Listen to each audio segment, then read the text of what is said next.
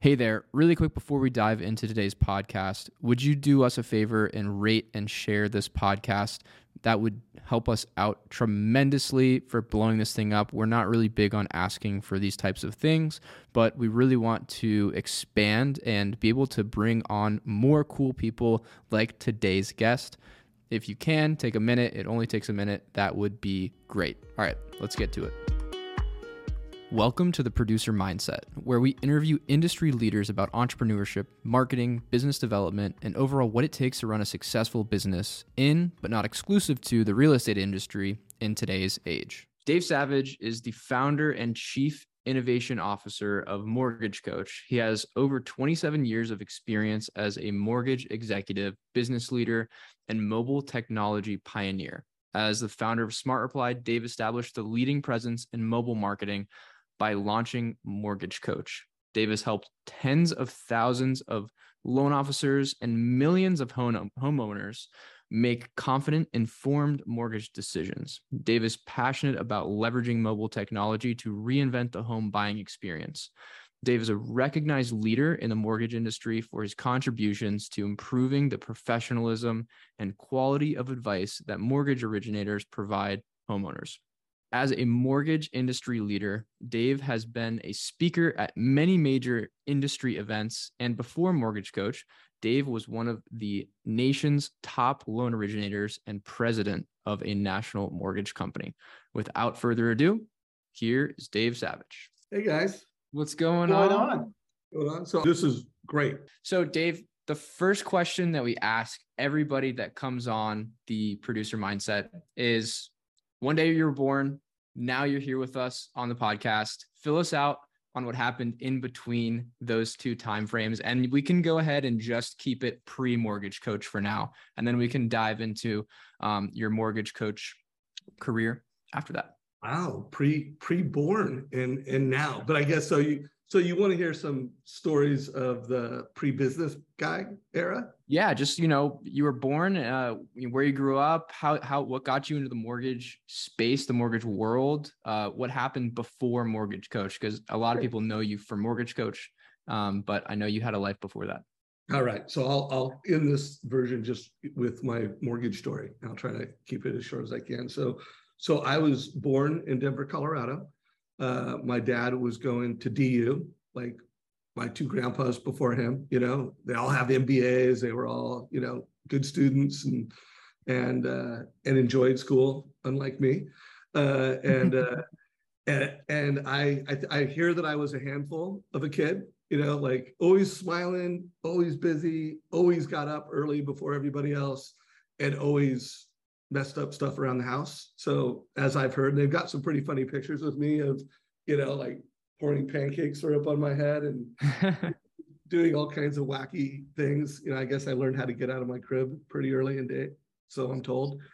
And my favorite toy, so I'm told, was a, a broom. You know, I used to carry a broom everywhere I went.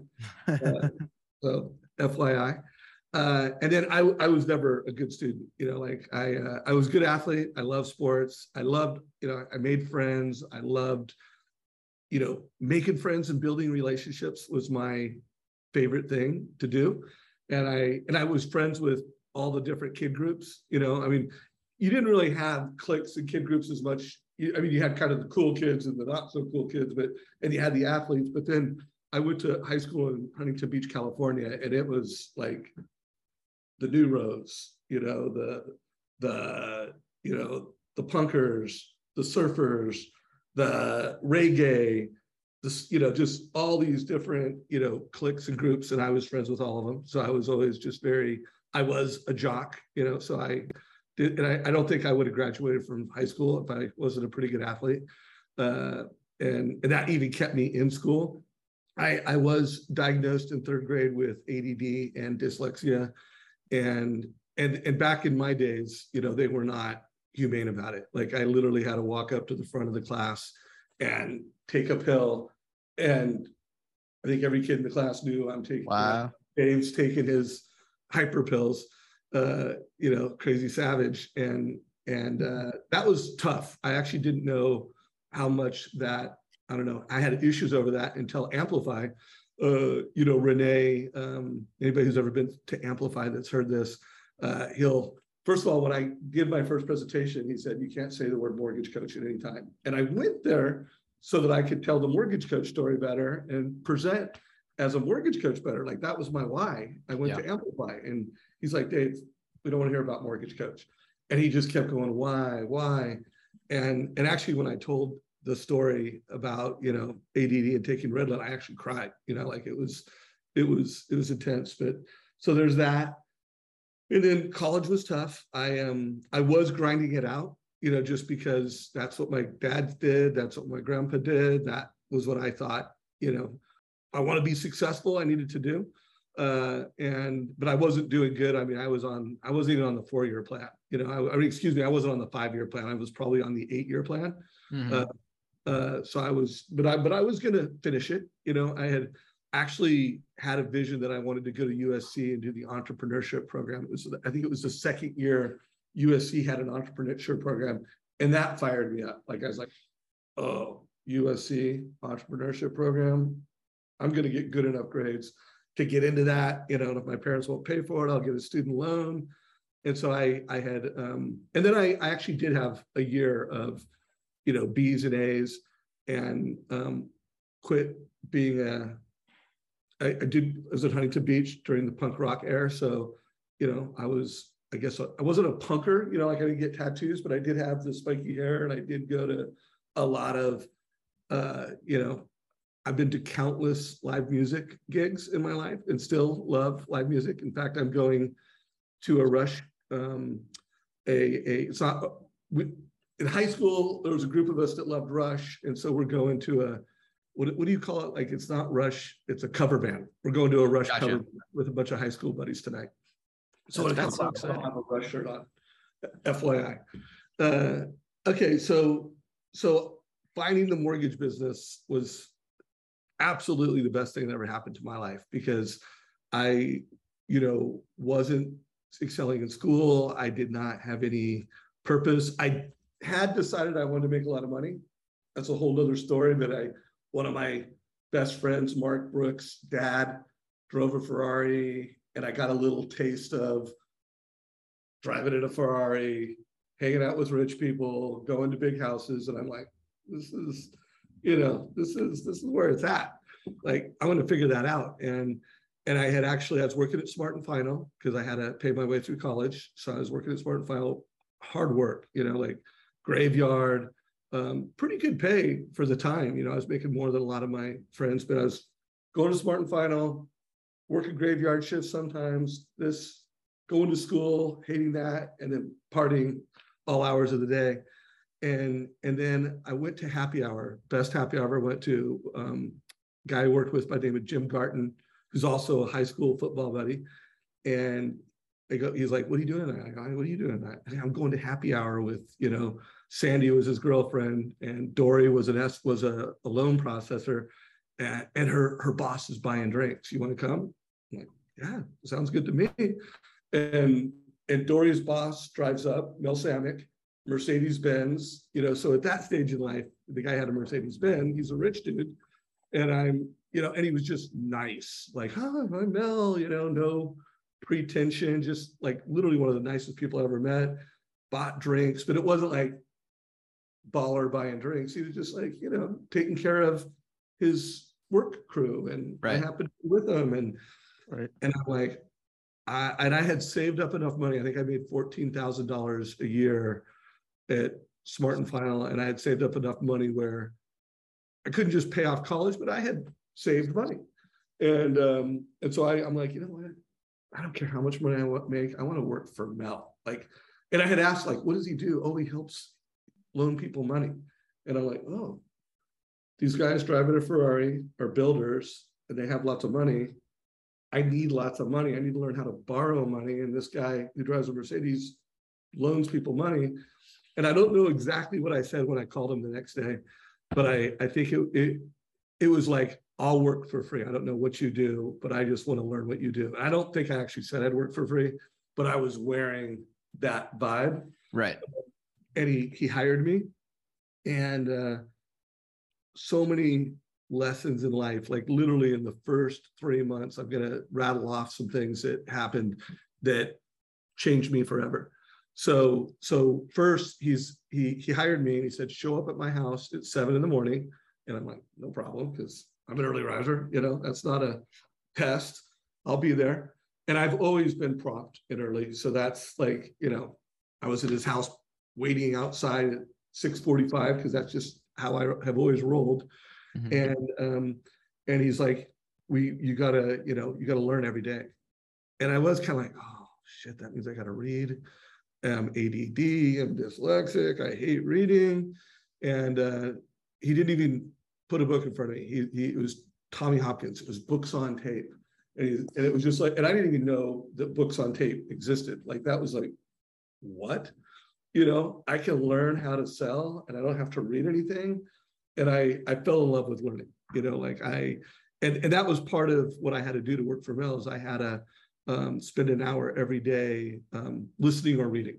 And, and I actually did, I fell so in love with learning how to sell and learning business that I actually started reading books and, and I still mm. read books. I, I like to listen more because for me to comprehend a book, it's it's harder than for most people. So mm-hmm. now, like my process to really consume a piece of content is, I'll usually before I read a book, listen to a podcast by the author or find some audio content and I go, okay. And then and then I'll I'll buy the book. This is yep. book I'm getting ready to read. And I love Ed Mylett. I mean, I like great. I like I like his interviews and his content. Um, and uh and and I'll actually like I'll buy a lot of books just for the ideas, but but now like I'll listen to it, I'll read it, and I'll kind of do all three of those things to really master content. But that without Mel Samick, Mel, if you hear this, thank you, brother. Uh, that was gift number one for Mel.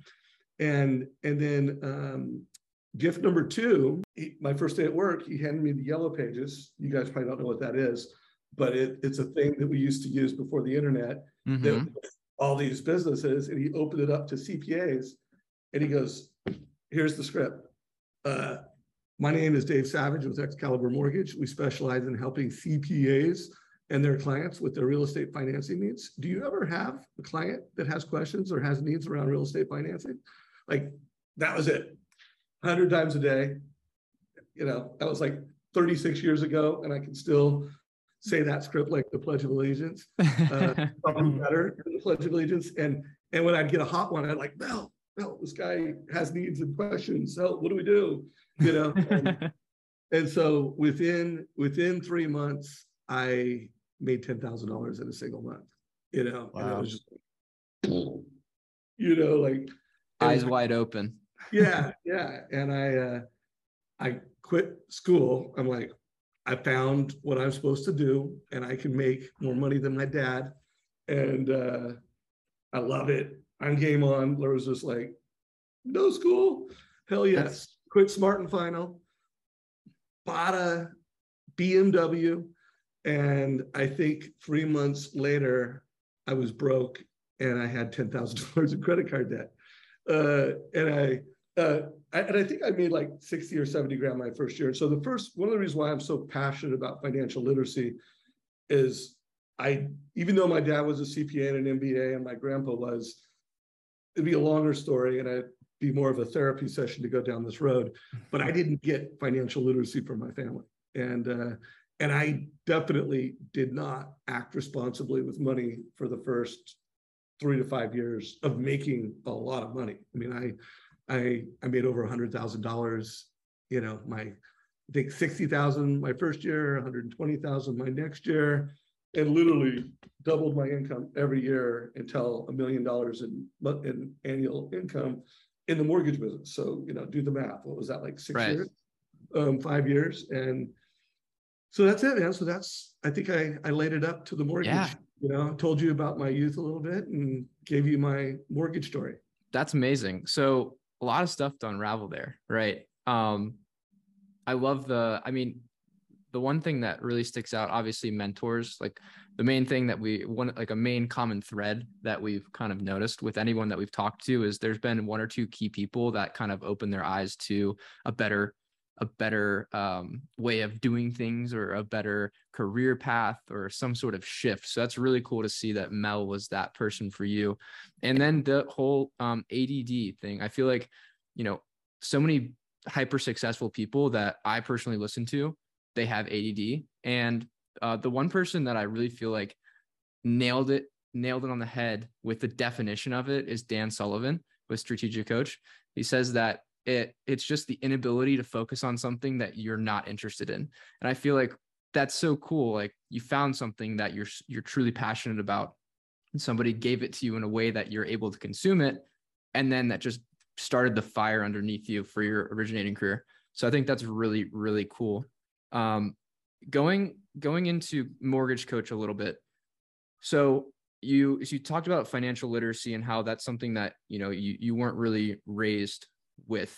And is is that kind of the the the premise for mortgage coach? Is that the gap that you felt was was missing um in in home buyers? Or how how did mortgage coach come about? What was the what was the beginning of that? So I, I would love to say that i was altruistic and you know was this mission driven but i was a sales animal. You know i had like it was all about conversion and i had landed on this value proposition that my advice makes a difference you know and and i did like numbers. Like i, I was i was very good in math you know so like i was in like eighth grade i had probably third grade spelling and writing skills and i had college level math skills. So i was always um, got a's in math and crushed it in math and loved numbers. So I, I, I would say my advice makes a difference ask some strategic questions. How old do you want to be when your home's paid off? You know, how long do you have the mortgage?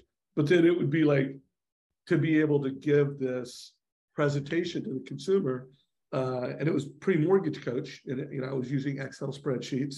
Mm-hmm. I adopted computers very early because spell check. You know, I I knew that you know intuitively in business. I think I learned it from Harvey Mackay uh, reading one of his books that like, hey, if you meet with someone and you organize, you know, you had a Rolodex and you send handwritten notes. I couldn't send handwritten notes, but you know what? I could use a computer, I could use spell check, and I could send a note. Uh, yeah. And so, so when I created Mortgage Coach, it was just a sales tool to create systematic, consistent wow in the mind of the consumer. And in fact, when I when I finally decided that hey, I'm going to put some money behind this and partnered with Greg and let's create Mortgage Coach, we created Wow Tools. You know, that was the name of the company. It was Wow Tools. Uh, and it was only probably two months before I was on stage at Todd Duncan selling Mortgage Coach for the first time that we decided to call it Mortgage Coach. You know, like we wow we we it was between mortgage planner. We we, we got mortgageplanner.com we had mortgagecoach.com and i spent a month kind of like should it be mortgageplanner.com should it be mortgage coach? And and we went to market with mortgage coach you know uh, and by the way it's 25 years ago um, august 20 or like last month uh, and this year at sales mastery it'll be the 30th anniversary of sales mastery and it will be the 25th anniversary of Mortgage Coach. Wow, that's really cool. I want to I want to touch on that really quickly because you were between Mortgage Planner and Mortgage Coach.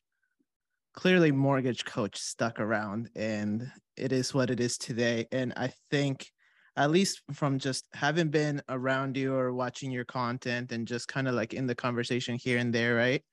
One of the things that I've noticed is the the term coach really like now with media starting to like take off and off of mortgage coach just being able to provide a sales tool but uh, not just providing a sales tool to i would say the the originator but more than anything develop other industry leaders with that in mind. Like how did mortgage coach the title play out then? Like did you think it was going to be what it is today? And where are you at now with the different leaders within mortgage coach that i see like developing other future yeah. like originators and everything like what's that like well there's i think there's two questions there i'll try to answer both of them so i mean mortgage coach beat mortgage planner for me because i started thinking about planners help someone make a decision and i also started thinking like planners financial planners CPAs, and I and coaches. Coaches help you make good decisions, and then they help you make that decision right over time. And and then I, you know I was pretty good in sports, and a lot of important mentors to me were coaches. You know, those were always people that I, at that stage of my life, that I looked up to the most was coaches. Like I want to be a coach uh, more than I want to be a planner. Uh, and by the way, I'm not a very good planner, you know, so so it was just kind of like okay, I'm a planner. I'm a much better coach. So mortgage coach beats uh, mortgage planners was the thesis, and and so you know went went to market with that. Um, so I think I, felt like that was part one of the question. What was part two of the question? Just like I mean, all this time, years later, right? Well, did I, I think it would be a big thing like this? So yeah, absolutely not. Like I this, you know, first of all, the word SaaS wasn't around.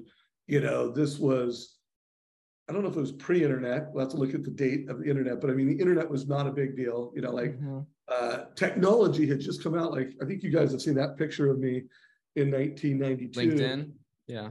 You know, like that. Well, that was five years before I founded Mortgage Coach. So computers had evolved a little bit, but but the word SaaS, software as a service, didn't exist, and there wasn't like you know, all the stories of rock star tech people um, doing what they did. So my thesis was I wanted to build it. I did want to build, be the number one loan officer in the country, and I did want to build the most profitable, most successful mortgage company in the country. And I was building it as a competitive advantage. And then financially, I was like, because we actually were very early, like before anyone charged an annual renewal. Like when we sold it from stage at Sales Mastery for the first time, it was 995 and a $95 annual fee. And I was thinking like, okay, that 995 is like a nice kick. And we were discounting it. Like I think not too mm-hmm. many people paid more than 695. So we wanted to, you know, have a sense of urgency. It costs this, buy it today, get it for this. But that $99 a month, I'm like, hey, if I could get thousand people, it would just be like a retirement account. It, I, you know, it's kind of like Greg and I were figuring out how much money would we need in the bank to do X, and and then it, you know, we did raise the price to 195 a month, and then we did get an ambition to have, well, now that we've got a thousand, let's get five thousand. But it was it was like it was like working, it was like a side gig retirement account that fueled the competitive advantage for me as a mortgage operator. Wow. That's, That's a nice little side gig, huh? Yeah. My wife, my wife, my wife was a pretty successful real estate agent at the time. And, and she sold the first um, 500 mortgage coaches out of, you know, her real estate desk, you know, people would call and was like, Hey, is this that software that Dave Savage uses? You know, and you know, cause I talked at Sales Mastery and had started building a reputation of this, you know, innovative, young, successful loan officer. Is this that software that Tim Braheem uses? Is this that software that Jim McQuaig uses? And, and by the way, that was my strategy for a long time where I, you know, people like Jim McQuaig, your dad, people like Barry Habib, Jim McMahon, Stephen Marshall. I mean, any really well-known, you know, pre-meltdown top producing loan officer, they did use mortgage coach. Like it was it was all of our superpowers and then they would just every time they talked on stage they would tell about it and then my wife kelly would get a call yeah give me your credit card and i'll send it out. Fedex it that's really cool. That's amazing. So that's that's really cool. I so when so obviously you've been you've had a, a knack for innovating and disrupting and just you know ultimately giving really good you know providing service right? Um fast forward to when social media started kind of becoming relevant and people started seeing it less as a um, something that was going to just kind of be here one day and gone the next um, and that shift to like wow i can use this to put my message in front of people that need it the most when did you was there a specific moment or a time where you're like wow this is a really great tool to use to get my message, the mortgage coach message in front of different loan originators or different, um, you know, real so estate professionals? Kind of two parts to that. So I I did truly fall in love with Instagram. Like if you go and stalk me and look at my first post and you look at the the date when Instagram was founded, I mean, I, I don't, I think it might be the first month, you know, definitely not more than three months. And I, and I, I was a photography minor in high school and college, and I loved photography. So when Instagram came out, I was just like, shit, you know, like, why didn't I think of that? You know, and, uh, you know, like take pictures, make them look cool. Now, this was before Instagram became a thing, you know, like, like the whole sharing of it. Um, I don't remember where Facebook was at that point, and I, and I don't think I was on it, um, and definitely wasn't using YouTube. Uh, but I mean, I was a very early adopter of, and if you look at my early, um, you know, my first, I don't know, 50 to 100 Instagrams, it was just like a dad who would take pictures of his family, and it was for me. Like, yeah, mm-hmm. I did not do those for anyone but myself. Like, this was like, oh, cool, free way to store a photo digitally and put a little cool effect on it, you know, like for me and my family. Yeah. You know, I, we call our family the core four. And so I was doing that for my kids, for my wife, for me. And I still, while I, I do put a little business stuff in it, like now it is me, mortgage coach, chief innovation officer, mortgage coach, and sales boomerang. But it's still like for me, you know, like I, I still do Instagram first for me, like, oh, I want to save that. I want to remember that. Mm-hmm. Like, it, I really don't do it with the intent. I, I need, I think I need to evolve a little bit on that. So that, that's that. And then really the, you know, the way I really got into um, YouTube was because it was a free way to publish and store a video and share it. And I, coming out of the meltdown, I uh, started doing the Tuesday interview where I'd interview a top producer. and that was the meltdown completely crushed our business. You know, we, I mean, we didn't get come close to coming out of business, but I mean, I went from almost 20,000 users and 37 employees to like 12 employees and a thousand users.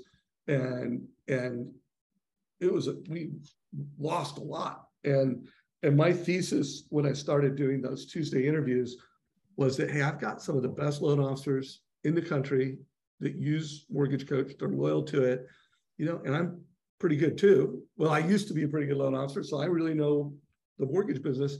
You know what? I'm going to do the best sales meeting in the mortgage industry every Tuesday at nine o'clock.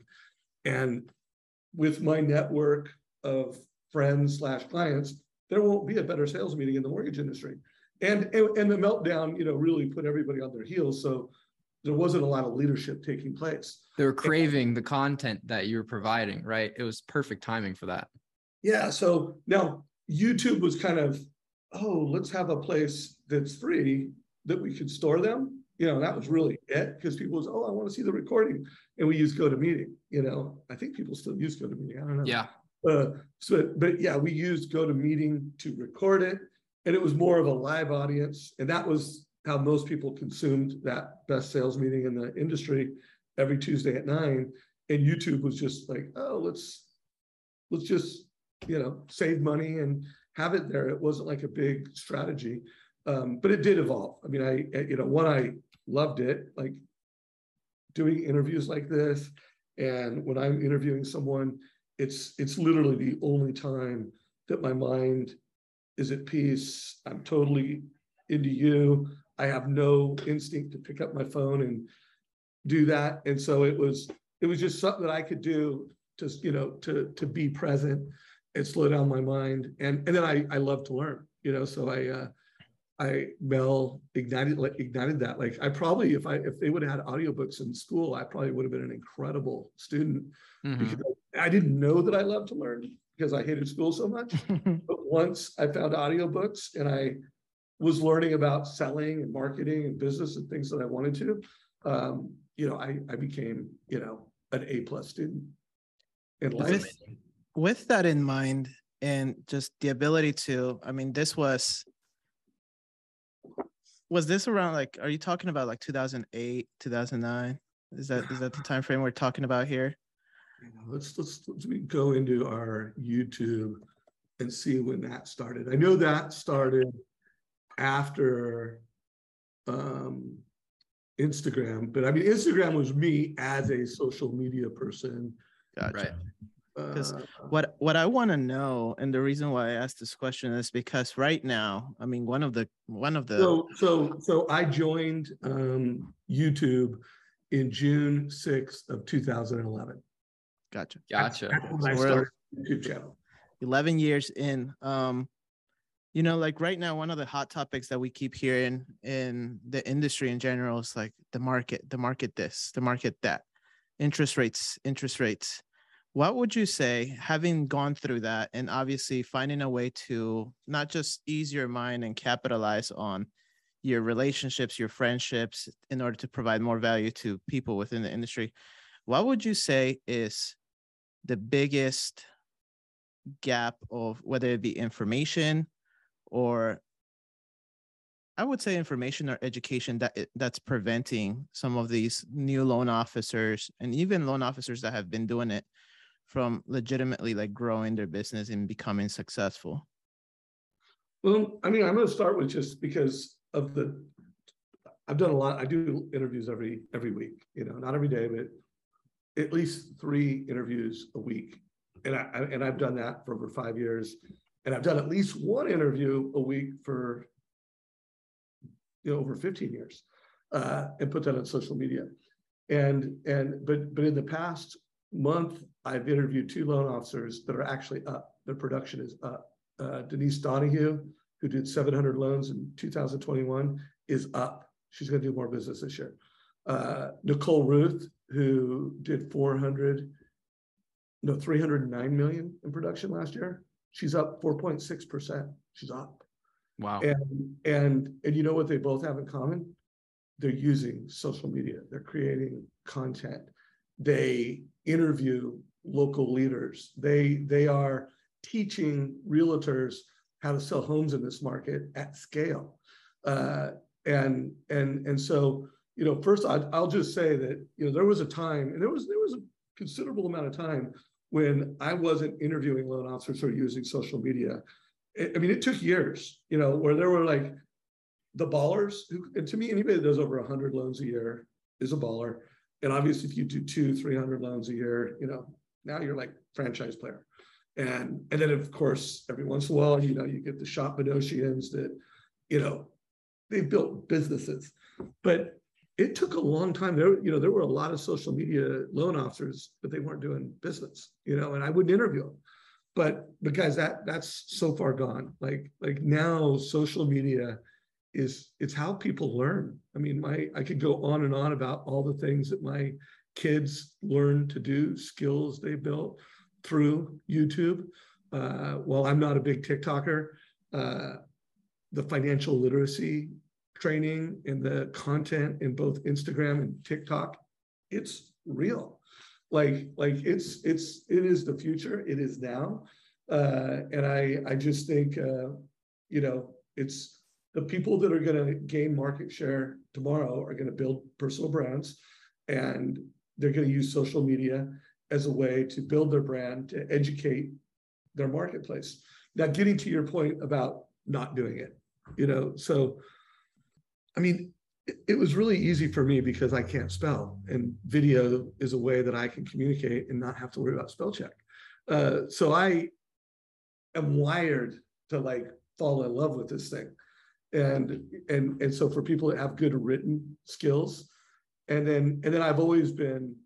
My wife calls me sometimes Captain Oblivious because I'm just like, oh, I am who I am, who I am. I don't overthink how I look. I don't overthink how I sound. And if you like it, great. And if you don't, I, I don't even know. I don't even care. You Right. know, so I'm wired that way. And, and I know a lot of people, they're just not wired like that. They, you know, they really self-analyze. Uh, they they have other skills to communicate, and then they end up analysis by paralysis, uh, not doing it. And and then I also say it, it is like any skill, it takes repetitions. Like, you know, the first time you you do a video, you know, it ain't good. Mhm. Uh, you know, and I see some loan officers videos and like everybody should do video, but maybe you should do something else. I don't know. I'm kidding. I- Audio. Do podcast. Yeah, do audio. Audio, You know what I'm saying? I mean, but but you you do something enough times, you get good at it. So so I mean, the reason they don't is you know, they're either not wired like the people that do, or they haven't got clear enough on a why. Like, I need to do this, uh, and I'm going to do this, and I'm going to get through the pain of change. And, and that's just human nature. I mean, that's just the way of the world. I love it. I love that. That's great. I um so I texted you beforehand about kind of four four like trenches of of topics that we wanted to talk about.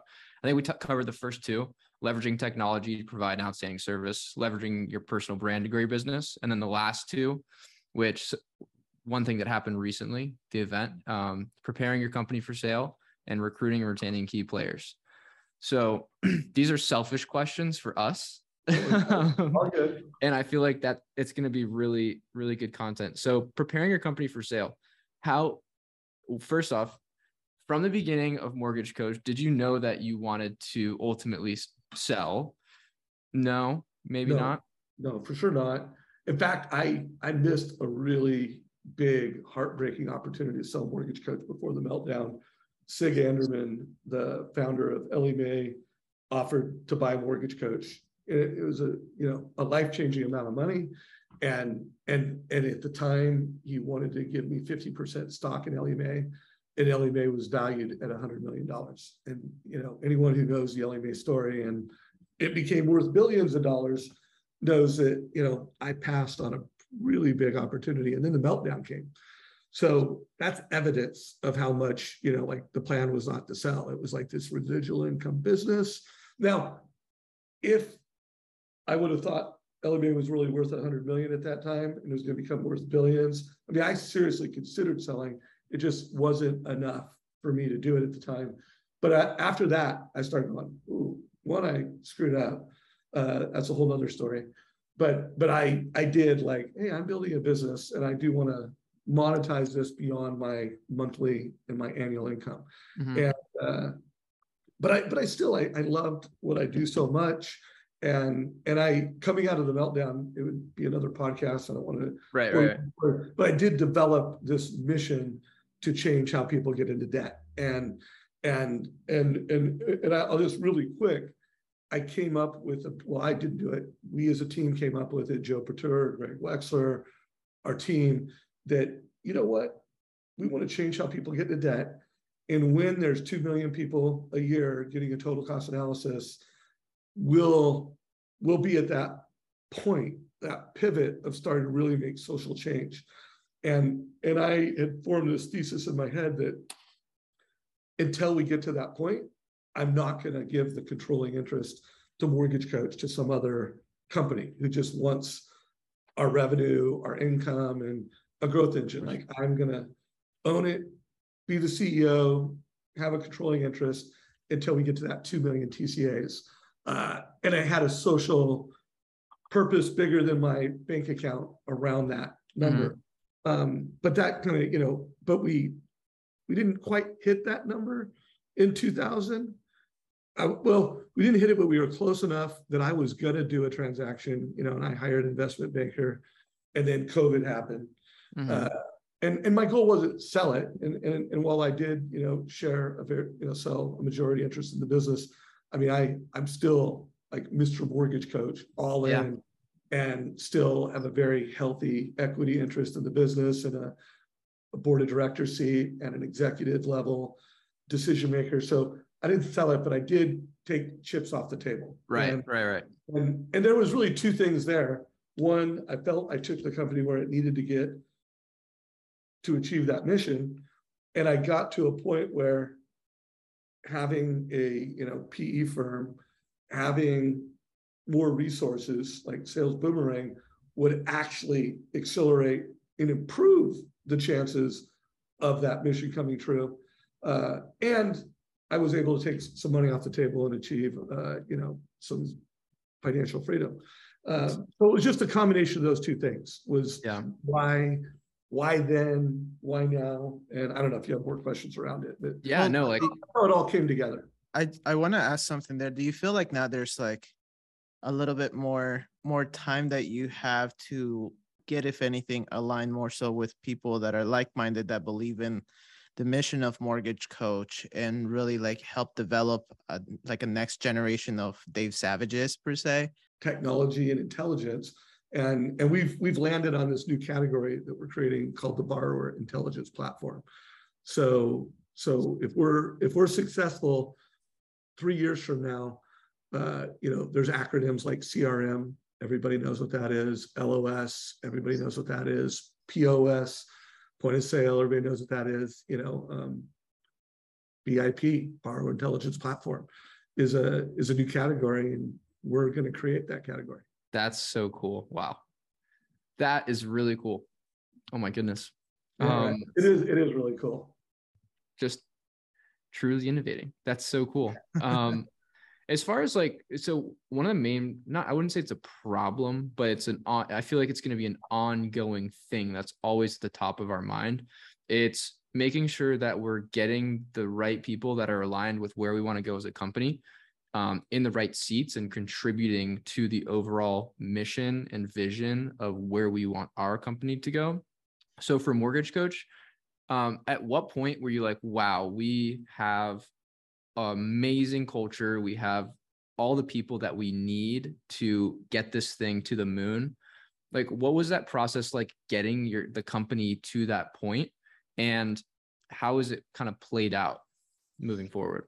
Well, I mean, it's a new day. I mean, we're merging two companies right mm-hmm. now, which which is hard. You know, two companies that independently had incredible cultures, had a lot of the right people in the right seats, a lot of very high performing people, and we're trying to merge them. So let's let's save that conversation for next year um, because I don't know. You know, like I, we're we're going to do it because we know how to do it and we've done it before, but we're we're blending them together, um, and it's it's fun. It's you know so there's ups and downs within that process. As far as the mortgage coach story and creating this yeah wow culture. So, so you know, the fact that the name, the company name is Wow Tools, we have always embraced wow, like that is a company core value, and and and we we look at that core value from a lot of angles. Like that means we need to create products that help our customers create wow. That means we need to, as employees, with every exchange we have with someone, whether we're selling to them whether we're servicing them, whether we're supporting them, and there's a problem, create wow. And I think anyone that's ever um, interacted with our support team, our sales team, there, I, I, get a lot of people saying, "Wow, what great people you have," and and that also goes for each other. You know how we have exchanges with each other.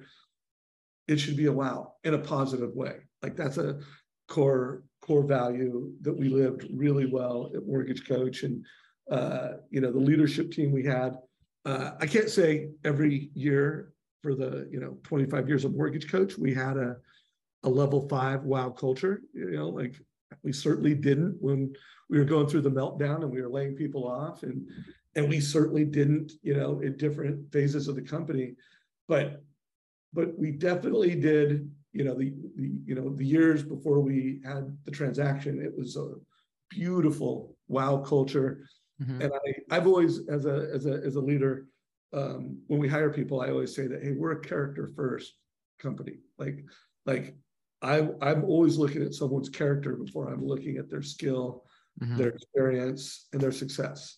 Now, I absolutely want winners that work hard, that are successful, but I want people that are just and the word I used internally a lot, cool. Well, that's you know, I liked them, they're a cool person. Uh, and so, you know, you, I didn't use it, but you could say cool first. Like, like we want to be working with a lot of people that are just cool people, mm-hmm. kick ass, and and are hungry. Uh, so, so you know, that's hopefully, you know, my goal now, if I play this out well, or I shouldn't say I, we, executive team, Rich, yep.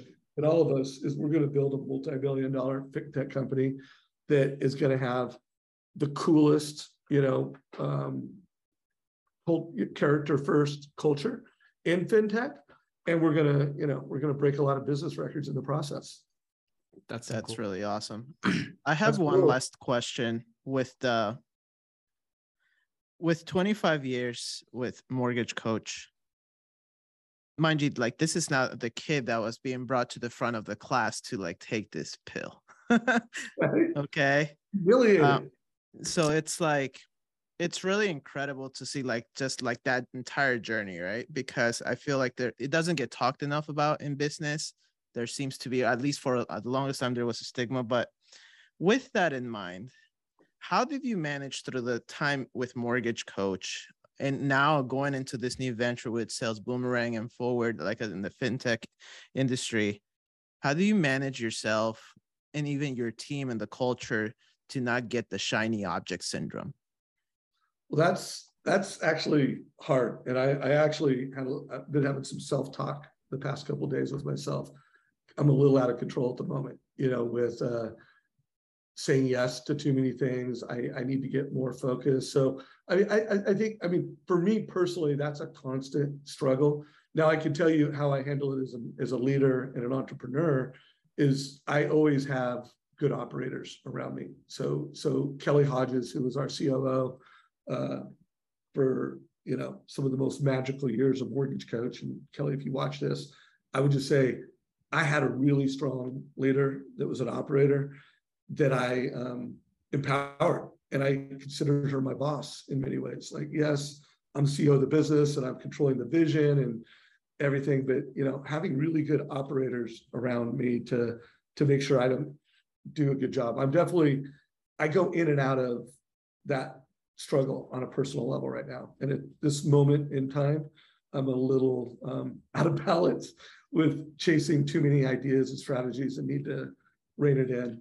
Um, but uh, I guess I'm humble about it. You know, like I know it's not a strength and it's something that I'm, you know, just willing to think about. And when I get too frazzled and I'm not responding to emails and because I'm I like to respond to everyone, even if it's someone that, you know, I, I got to say no to. You know, I like to respond to people.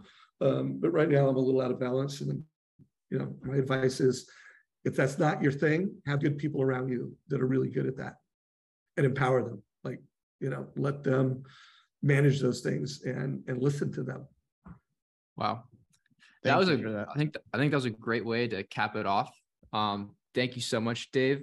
If you're not part of um, the Mortgage Coach Productivity group on Facebook, it's still running, still active right? Oh, Join the Facebook group. Ever. Check it out. We'll have it in the. We'll have all the links in the description. Um, but the Facebook group, the YouTube channel, the net. It's Netflix for loan officers. I read. Yeah. Um, I, I, like to say that. And by the way, guys, if you are watching this, we're trying to get to twenty thousand this year, and I don't know what the exact number is, but I it's over nineteen, and we're going to get there. But but I am super proud of that that YouTube channel. Uh, I do think it is a massive gift to the industry, to all new loan officers. Uh, I would urge you to subscribe to it, not for me, but for you. And and then and then just watch one of those interviews with some of America's best loan officers, and and just know that that same criteria, character first. Like I interview people that are cool, uh, and and there have been some major ballers that do lots of business that I'll you know not putting a priority around it. But right. I'm looking for people that are doing over 100 million in business, and they're people that you want to hang out with and be friends with. And they're they're character first, high producing, advice focused loan officers. Check it out. I love it. Awesome. And then at D Savage MC on Instagram, go give them a follow. Check out some content there.